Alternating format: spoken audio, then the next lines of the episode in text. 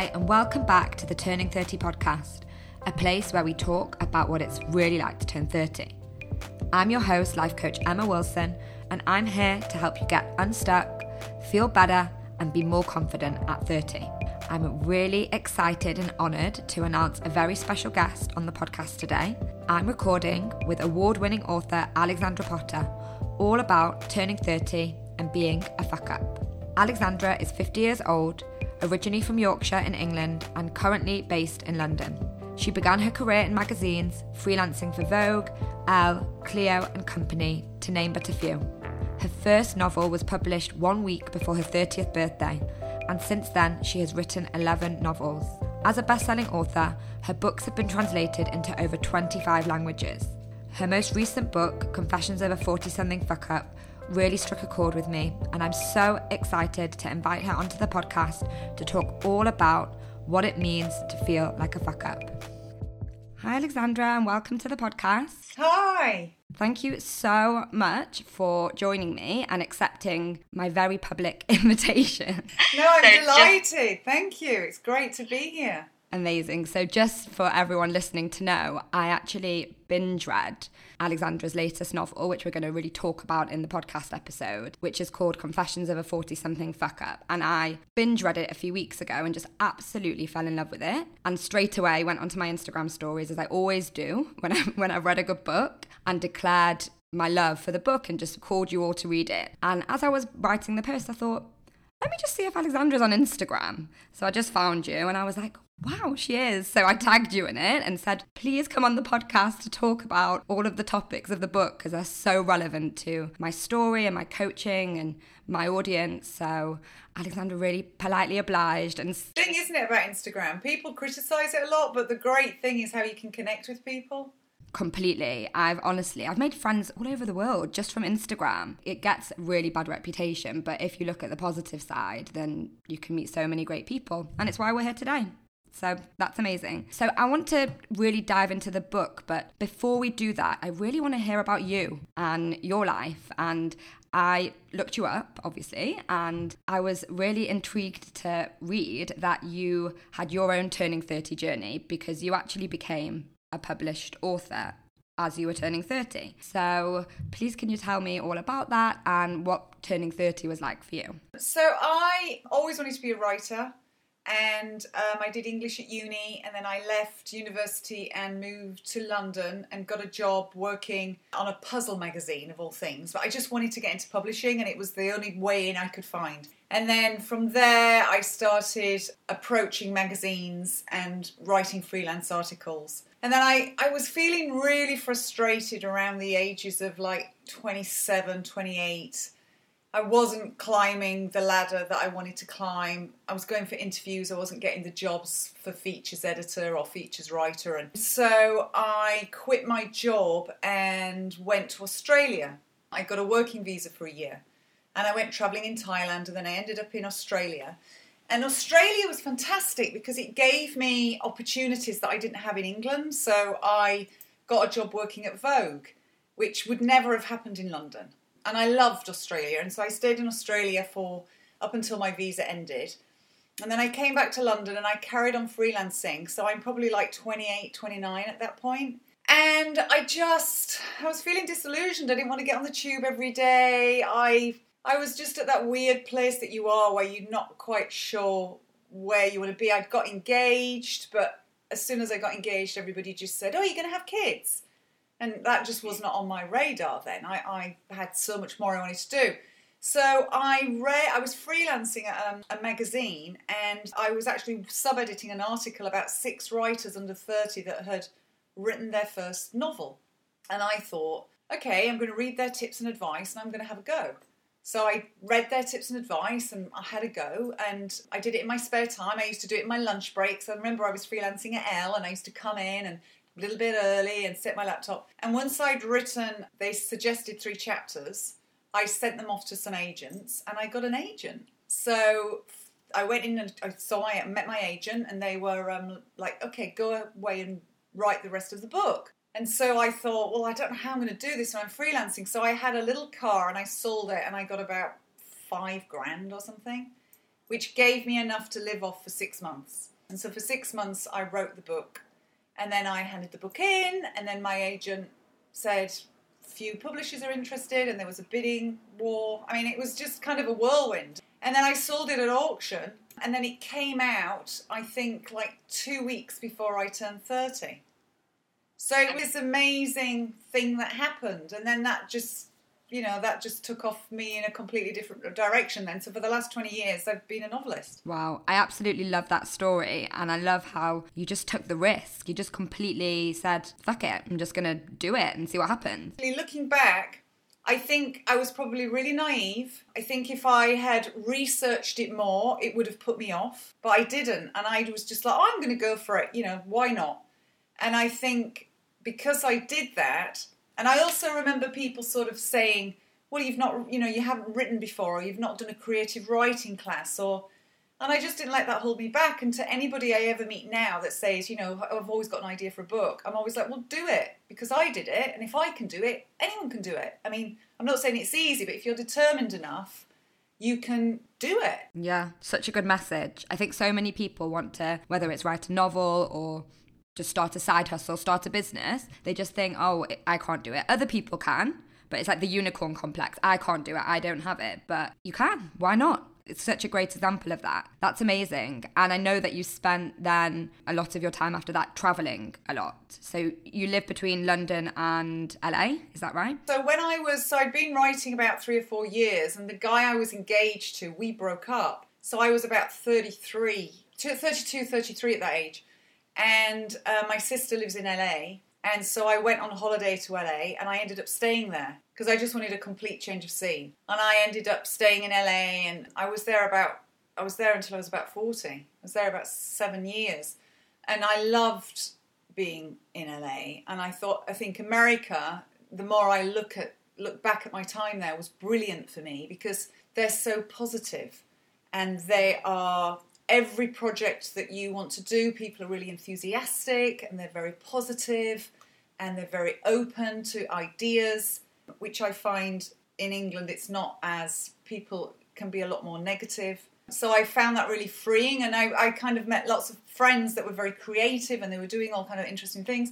So that was a really good time for me. And then for quite a number of years after that, I then went backwards and forwards between the UK and London, LA and the UK. I used to spend winters there a lot, but for the last few years, we haven't. My husband's American. We haven't been. We got a dog, so it makes travelling a bit more difficult. But I do spend a lot of time there, and I think it's really great. I mean, travel. I'm a huge supporter of travel. I think it's the mm-hmm. best thing you can do travelling and meeting yeah. new people because it just opens your world and opens your mind to all this other stuff you can do. Yeah, and I just love that part of your story how you went through a, obviously a very big breakup, right? Where you were you were engaged, you were 32, 33 and then you moved. Right. Every, all my friends were settling down at that age. They were getting engaged, getting married, having kids.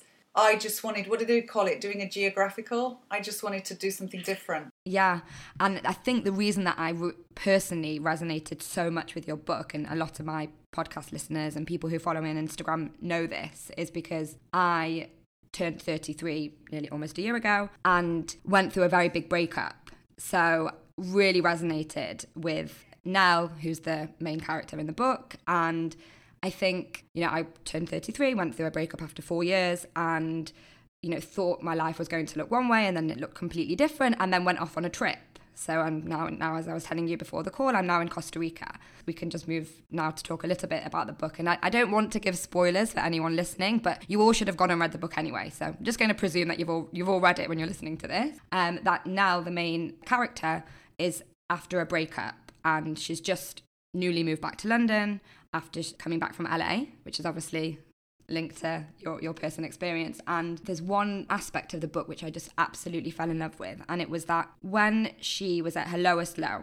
and she you know, didn't have a place to live and she doesn't have a job and she's back in a new place and all her friends are settled down with kids and living their lives she just always says how the one thing that she has is her sense of humor. That that's the you know such an important message in the book, and the book's hilariously funny, right? Laugh out loud, amazingly funny, and it just really hit home for me because nearly one year ago I have to find a new apartment, just broken up, lost a whole group of friends the same week that I lost my full time job. And I was Nell. And I literally remember at some points being like, well, at least I have my sense of humour.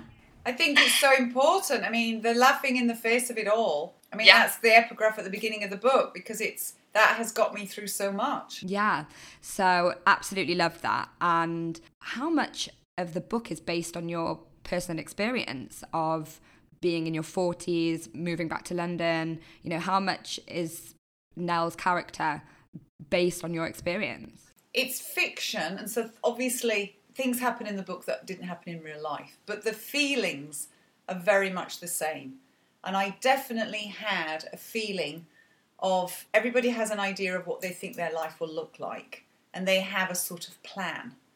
And I definitely felt the pressure in my 30s, definitely coming up to late 30s, to tick all the boxes and reach all those goals. And so, you know, you were married, you had children, you had a nice home, you had a great career, you looked good, you, you know, you ate well, you had the yoga, but you know, there's a huge range of things you're supposed to have. And I didn't tick those boxes. I might have ticked a few of them, I didn't tick all of them. And then I've definitely had the feeling, like you say, where everything kind of falls apart. So I know how that feels. And to have to try and start over, and also to kind of embrace a life that doesn't look anything like the life you thought you were going to lead. And actually, I've found that what can seem like a disaster is sometimes the biggest stroke of luck. Because from everything going wrong, you know, you ch- your life changes direction, and then suddenly, you know, you might meet people, stuff happens, opportunities arise. And so I definitely had all those feelings. And the more I spoke to my friends and people I knew, they were all having those feelings too, even though on paper they looked like they were leading the perfect life. So I've got friends that are married and they live in beautiful houses and they've got lovely children, but there's some aspect of their life that they feel like they're failing in. And everybody had those feelings. And I just think that, especially with Instagram, and they're showing, you know, Instagram shiny, perfect lives.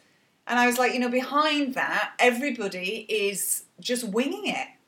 Nobody really knows what they're doing. And we're all just, you know, we're all just trying to get through. And I wanted to put that in a book because I just felt that. And I've had so many messages from people saying, oh my God, I really relate. I feel just like Nell. And it can be, I've had messages from people in their 20s, a woman in her 60s, people that have, you know, have got little children, people that never had kids. So many people. So yeah, no, it's been it's it's been amazing how many people relate to that book. Yeah, that's what also was my next question I was going to ask you is what's been the reception of the book? Because obviously I've been following you on Instagram and I've seen you sharing so many people sharing the book and saying, wow, you know, this resonates so much. Exactly for the reason you said. You know, the book's called A 40 something fuck up, but I think, just like you said, everyone, no matter what age you are, kind of everyone has imposter syndrome of life. Everyone, on some level, thinks they're doing it wrong. So, have you had an amazing response from from people? It's an amazing response, and I and I kind of made that really clear that no one is a fuck up, you know. And I think some people could misinterpret the title, but no one's a fuck up. That's the whole point. Society can make make you feel like you're failing in some area of your life, but you're not because that's just life, you know. And and that's it's just normal and. And I think that the women that I think are fantastic are the women that have had shit happen to them. It's like the Elizabeth Gilbert quote that I put in the beginning of the book. It's it's women that are my superheroes, and women that have gone through stuff, they've had shit happen, and they've got through it, and they've got through it a million different ways.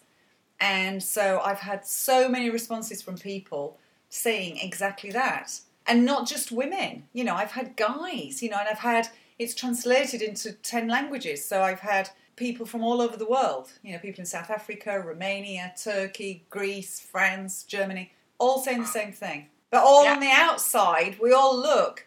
I mean, I use an analogy of being like a duck, and we all look like we're floating on the surface, but underneath, everybody's legs are, you know, going like crazy. the the part of the book where I can't remember her name, the character of Annabelle, and so I loved that the exploration of her character and what she represented in the book because she was perfect. So on the outside, everything she just was preened, impeccable. Everything about her just seemed so put together. And obviously, we find out later on in the book that just like we said, everyone is going through something, and everybody is you know paddling in the water trying to keep afloat. And I think that was just a really interesting and I loved that message. And I have to say I didn't know that message was going to come at the end of the book. I didn't know the message was going to come that all of the friends were struggling too, or the ones that looked like they, you know, from the outside had ticked all the boxes. Because I think there's a lot of literature based in London, you know, the fiction books are kind of similar like this and they actually missed that part and and for me that was a really important message because I'm from a group of friends back back home. My, my friends from Manchester and I look at them all and their lives and how they live and you sometimes forget. You sometimes forget that just because they reached the milestones that I haven't yet or some of my other peers haven't yet that you think that they're just living these perfect lives. But I guess just like you said no one's really living a perfect life. Well, I mean, I think if anything can illustrate that, it was the recent Meghan and Harry video where you think they're living a perfect life, and it's quite evident that you really, you know, you might have all the privilege and all the money and all the glossy, fantastic stuff, but on the inside, it's just not like that at all. Yeah. And there needs to be more people speaking out about that. But people are ashamed. I think that people are sometimes nervous of how it will look and how it will come across if they do get vulnerable. And this is a very British thing as well. I don't know if you'll agree with me here. People think that by admitting vulnerability, you're admitting weakness. Yes. But the thing that I have found actually is that when you're vulnerable, that's how you connect with people. So if you go to a party and you meet someone and it's all sort of very surface chatter and you know everyone's talking about you know brilliant lovely things like holidays hi, nice to meet you. But you meet someone and they kind of show their vulnerability and they're like, oh my God, and you have a real chat. You really connect with someone then. And so I yeah. think that by being vulnerable, it's actually a it's a really brave thing to do and it, it's actually a really strong thing to do. It's the opposite of weak. Yeah, exactly. And vulnerability, just like you said, is the basis of human connection. And I think in from what I understand from living in the UK most of my life, and when I go back, is that there is a taboo about talking about what happens behind closed doors. And this is reflected in just how people talk about, for example, getting a therapist or getting some professional help. Because I know you'll know from living in LA, and I know from living in Tel Aviv, everyone has a therapist and you just speak about it. You know, my, my therapist says this, my therapist says that. But in the UK, there's definitely a lot more about, you know, keeping up appearances I think it's got a bit better. You know, I think there's been an awful lot of mental health awareness in the last few years, and things have definitely, definitely changed, and people are a lot more open to talking about it. You know, there's writers like Matt Haig, he talks about it a lot.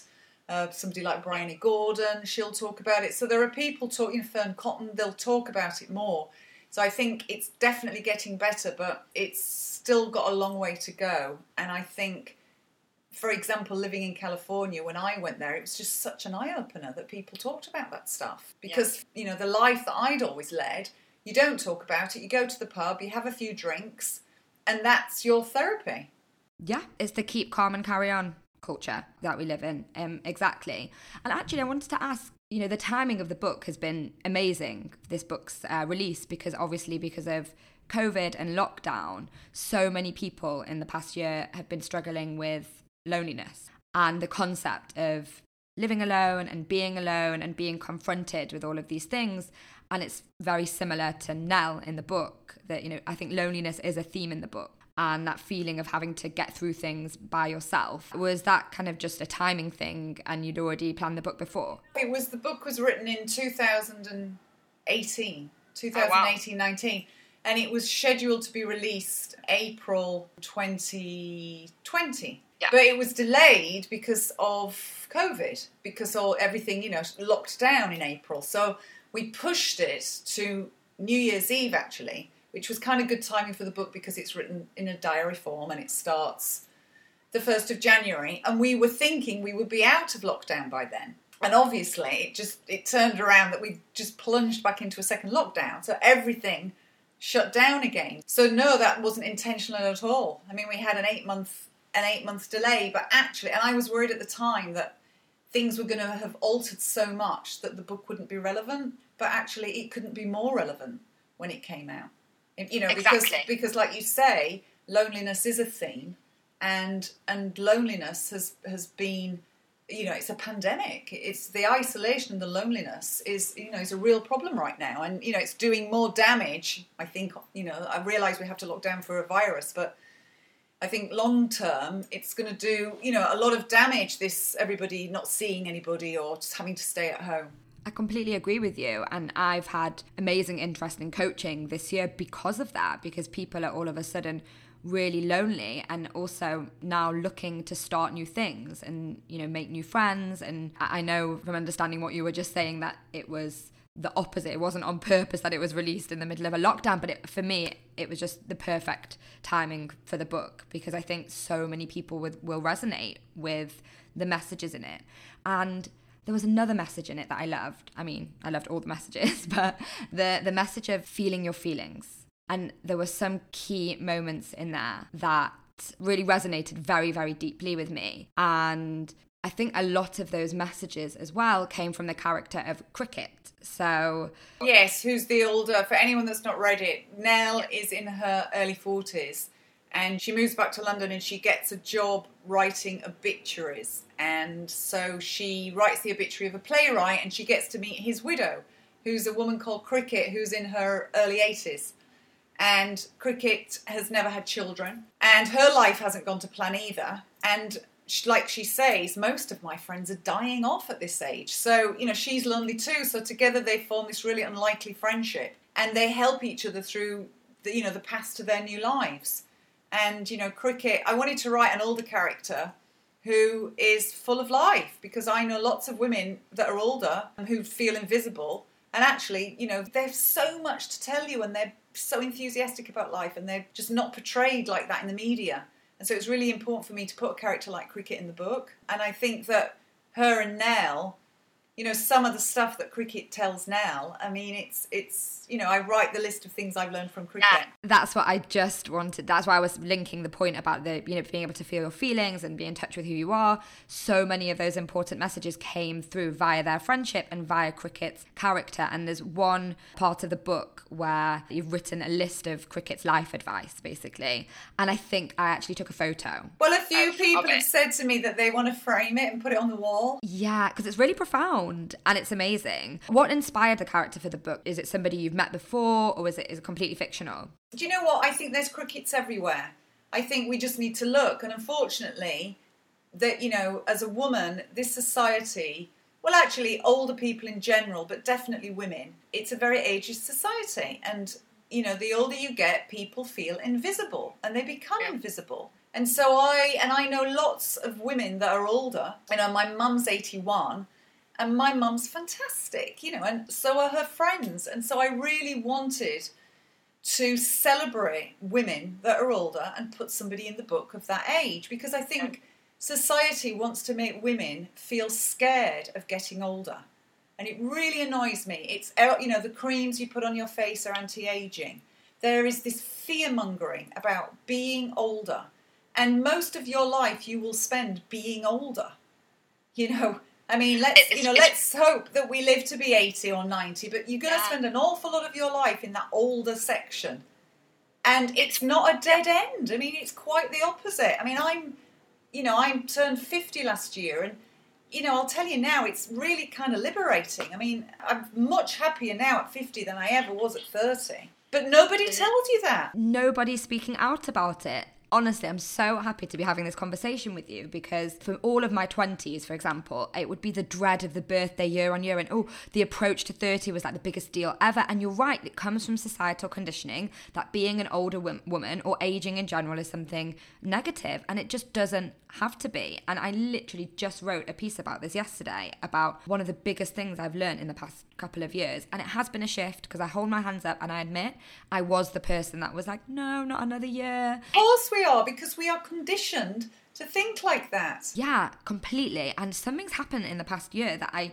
I realized I heard it somewhere on a podcast saying that, you know, middle age is the most beautiful thing ever because you'll never be as emotionally intelligent or self-aware or in touch with yourself as you are as you each year get wiser and experience more in life. And it just something dawned on me and it clicked and I was like yes that's amazing. That's such a good message to be saying out loud to all these young women who are in their late 20s, early 30s who are freaking out. I've built a business on people who are turning 30 crisis. So I'm so happy that you just said that. No, I mean, I, I would say to anyone turning 30, honestly, it's, you know, it's great. I mean, every year you get older. Okay, yeah, the physical aspect. Nobody wants to get wrinkles and lines. and But like I say, Cricket says, you know, cellulite and wrinkles don't kill you. You know, and there's so many more advantages to getting older. You you get braver, I think. You just don't give a fuck as much. You don't sweat the small stuff. You Yeah. you do get your priorities right. You do realize what you're into and what you're not into. You you say no to things that you don't want to do. You don't feel like you've got to say yes. There's so many positives to getting older. And, and for you, what would you say the difference has been between turning thor- 30, turning 40, and turning 50? Is it this just understanding yourself more? And, and like you said, I definitely think I used to be very worried about what people thought, and I honestly don't care now. And that is so incredibly liberating. I just can't tell you. I used to be really bothered about, I mean, I would never leave the house without putting makeup on, for example. I, now I really couldn't care less. I used to be sort of worried about failing, trying things and failing, and that stopped me doing stuff. I didn't like, I was quite risk averse because it's a lot of the not wanting to fail. I used to definitely sort of around. I mean, I've I've done stuff and I've taken risks, but it took an awful lot of effort. And I was always, I think, one of the biggest things I was always trying to achieve uncertainty in an uncertain world. And now I'm older, I realise that you're never going to achieve that, and that's okay. And like I say in the book, it's okay not to know the answers. It's okay, it's okay to say I don't know. And actually, Yeah. that's really liberating to say I don't know. You know, so what? So okay, so you try and you fail. Okay, fine. Whereas I was, you know, when I was younger, that was a really big deal to me. And you know, if I could tell my younger self, it's really not a big deal. It's really not. And and the most important things are your health, your family, your friends, your mental health, more than anything. And also, I think ambition is a really healthy thing to have. And I'm very ambitious, but if you do fail at stuff or you don't reach wherever you want to reach, you've got plenty of time. Time's not running out. We, you know, fingers crossed, we've got quite a long time to do stuff. yeah. Would, would you say that as you know you go through your 30s and your 40s that the pressures to live a certain way increase or decrease they increase. I definitely think they increase. I definitely think for a woman because I definitely felt that you were supposed to fit everything in by the time you were 40.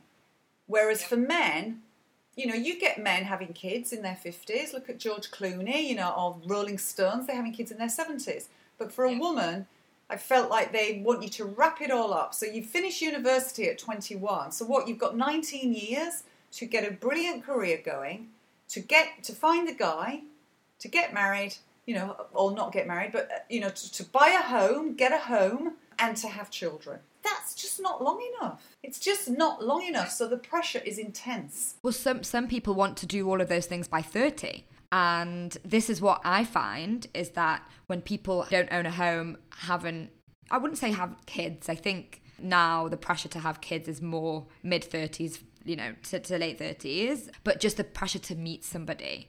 I think that's what it is. It's the pressure to financially be uh, stable, to have met a partner. Well, I mean, I got married at 44. So to anybody out there that's panicking about meeting someone, and I, I had lots, you know, I was with a guy for seven years, I was with another guy for seven years, or with someone else.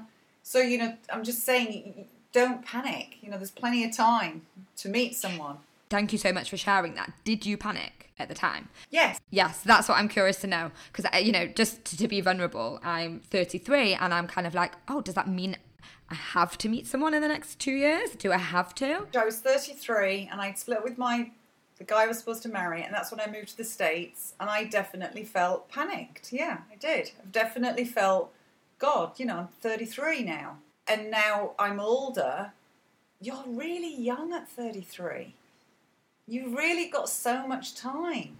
Yeah. And I love your story that even though obviously you said you felt panicked, that didn't stop you. It didn't stop you from getting on that plane and going to LA and starting again. Because even though I will feel scared, you know, I, I'm the first to hold my hand up, I will be terrified, but I will do it anyway. You know, so I've been really scared of making certain decisions, but I have still done them. I think that people think that if you make a big decision, such as to just get up and move country or go traveling or to break up with somebody, people don't do it because they have some sort of expectation that there won't be fear. They think, oh, I'll just wait until it doesn't feel so daunting or intimidating or, or terrifying. But the truth is, is that it's always going to feel scary. I would tell anybody never to wait. There is never the right time. You know, there is never that time where, where you're going to feel ready, when you're not going to feel scared. So all you're going to do is put off, waste time. So you might as well just do it now. There's a saying, isn't there? Leap and the net will appear. And it does. It does appear in some form or other. I mean, you might do it and be like, "Oh my God, what have I done?" And you'll go through a, few, a period, but you know what? Some another door will open, and you'll walk through it, and you'll find something else. You know, there are Yeah. many different ways to lead a life. Yeah, I love that. And I love in the book how you showed that through the different characters. I wanted to just lead on to talking about friendship because I think it's something I don't speak enough about in my content, in my podcast, and I've wanted to talk a lot about friendship for a while, and I haven't really found the platform for it. But thinking about the book and thinking about Nell and the loneliness aspect that she just moved back in uh, to London and she has friends. So she does have friends, but she feels different to them. And she has uh, Cricket, who she has an amazing friendship with, like you said, an unlikely friendship. And she has another friend who's still back in LA, and they have video calls, and you hear about you know them catching up. But do you think that it's possible to keep up friendships throughout you know 30s 40s and beyond with your original group of friends you know your home group of friends who are living completely different realities I think it's possible to keep friendships, yes, but maybe not with all of them. And I think friendships go through different phases. So I've got friends that I've had since I was at school, that I've known since I was seven and eight years old, for example. And there's been periods of my life where we really haven't kept in touch. You know, and our, our lives have gone on completely different paths. And we, you know, there might be some years go by and we don't really see each other. And then we reconnect again you know, either I'll get in touch with them or I might see them if I go home. And it was the same with a lot of my friends when I moved to America.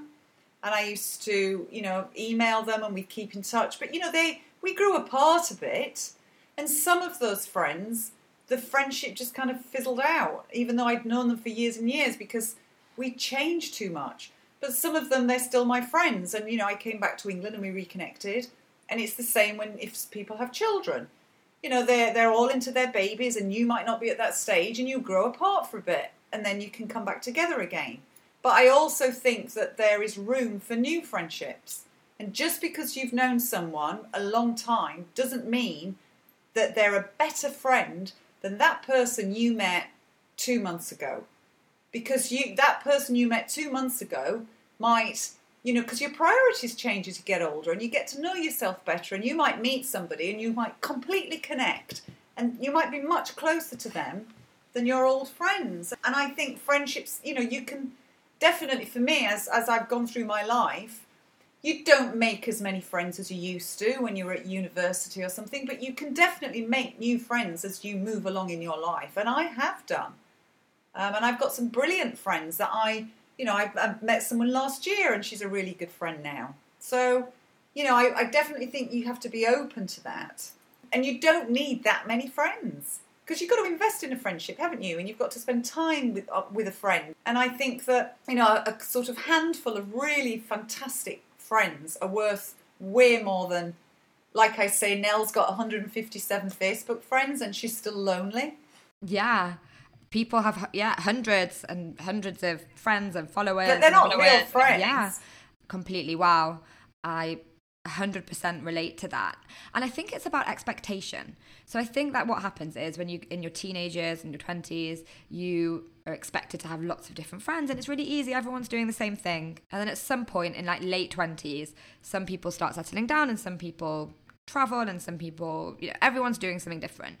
And somewhere along the line somebody has taught us or society has taught us that our home friends you know our original core school friends or university friends or wherever we classify our you know our closest group should be our friends forever And we have this expectation that because they should be our friends forever, when they do start having babies. And actually, I think what happens is what I see, the pattern that I see is that it, it happens like dominoes. You know, like one person does something, whether it's get engaged or, you know, have a baby, and everyone does it the same. And there's usually one or two people in the friendship group who are doing something different and just living their own path.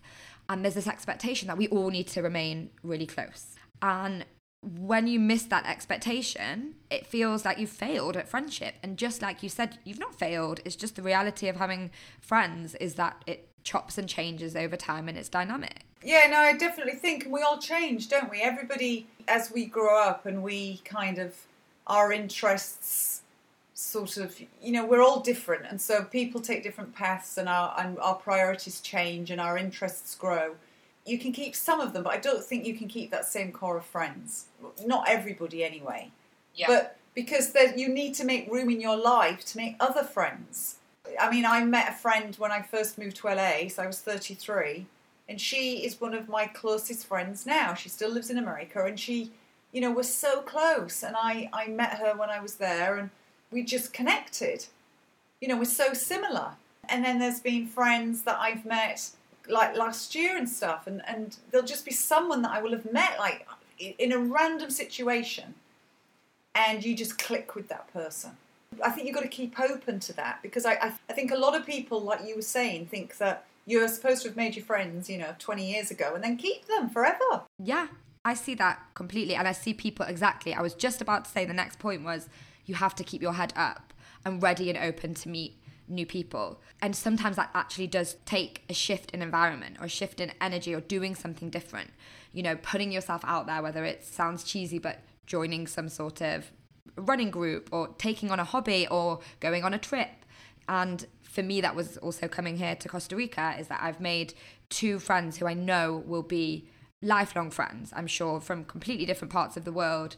And it's been so refreshing. Why? Because the connection that we have is based on where we are in our lives. We're all doing similar things. We're all single. If We're you all, start to lead a bit of a different life and you take a bit of a different path to most of your friends, then you will start to feel a bit alienated. And it's absolutely nobody's fault, but you're just leading a bit of a different life. And so the people that you meet along that slightly different path will have more you will have more in common with those people than your friends at home. And and that's just that's just normal isn't it? That's just life and it's just important to remember that those keeping those people around you does keep you sane and it it's very very important. The last question i want to ask and i know that we've spoken about this the whole way through and you've given us so many pills of wisdom but if you can give for our listeners kind of any final tips or any just final words about what to do or you know the lessons that you've learned about feeling like a fuck up I guess at any age. I think it's normal. I think it's absolutely normal to have those feelings. And I think that if you're trying to do things in life and you're trying to take risks and you're trying to do new things and you're trying to be brave, you're always going to feel like a bit of a fuck up because you're going to do things and you're going to fail at them. And I think that also there is so many different ways to lead a life you don't have to follow the prescribed path that society wants you to go down. And so, if you haven't ticked those boxes and you haven't achieved those goals that you were conditioned to think that you are supposed to achieve by our families and our parents and, and the world around us, if you haven't achieved those things, you're not a fuck up. You're normal. And everybody feels like this. And even, and you'd be surprised because even your friends or people that you might not know that appear on the outside have these glossy, shiny lives, that they've, they've got it all right, they've done everything, guaranteed they will have very similar feelings because they'll be winging it too. They'll have things that they are unhappy with or they think they failed at or they're insecure about because everybody feels like that and the and the people that I've spoken to since I've done this book have have just underlined that even more. I think you've just uncovered such a pain point for everyone, and that's why it's you know there's such a hype about it because just like you said, everyone feels this way. Everybody, and stop beating yourself up. Yeah, you're fab. You know, you're fantastic. Whatever you're doing, however you are, I think society wants us to beat ourselves up. Yeah, and it's just kind of stop wasting that emotional energy thinking what you've done wrong and just channel that energy into doing whatever you want to do next. That's such an important message. And keep hold of your sense of humour. The main point. Yeah. Which is a really good point. And then she does little gratitude lists, which I think are, you know, kind of handy to do, which, you know, they weren't very worthy, earnest ones. They were just kind of funny. Just because, you know, when everything feels like it's gone wrong that day, you can always find a couple of things you're grateful for. Yeah, I love that practical tip. And anybody can do it. And to find your tribe, which was what I Yeah. put in the beginning. Find your tribe. Find the people that feel like you. If you're feeling that nobody knows how you feel, you know, join clubs online, go on forums, you know, connect with people. Instagram was a brilliant way for me to connect with people and find like minded people. And then you don't feel alone. Thank you so, so much, Alexandra. It's honestly, it's been amazing to pick your brain and learn more about you and the book and your journey. I know that all of my audience are going to resonate with so many of the pills of wisdom you've shared with us today. So, really, for anybody who hasn't read the book, I really, really recommend going to read it. And thank you again for coming on and sharing your story. And lastly, how can our listeners find you if they want to know more about you um, and where can they buy your book Okay, well, thank you so much for having me on today. It was so, so much fun to talk to you about all this stuff. And the book is called Confessions of a 40 something fuck up. You can get it on Amazon or any of the good online. It's actually in bookshops, but I'm not sure bookshops are open right now. Um, you can download it on iTunes, um, Apple, being read by the wonderful actress Sally Phillips who was in uh, Bridget Jones. I love her. And you can find me on um, Instagram, Alexandra Potter. I've got a website, alexandrapotter.com, Facebook, but I'm mostly on Instagram. That's how I like to communicate with everybody. It's such a friendly space, I think, for all the flack that it gets. I really, Yeah. I really like being on Instagram. me too that's where my community is as well and i'm so happy that instagram brought us together Yeah, me too. amazing thank you so much alexandra and i'll see everyone on the podcast next week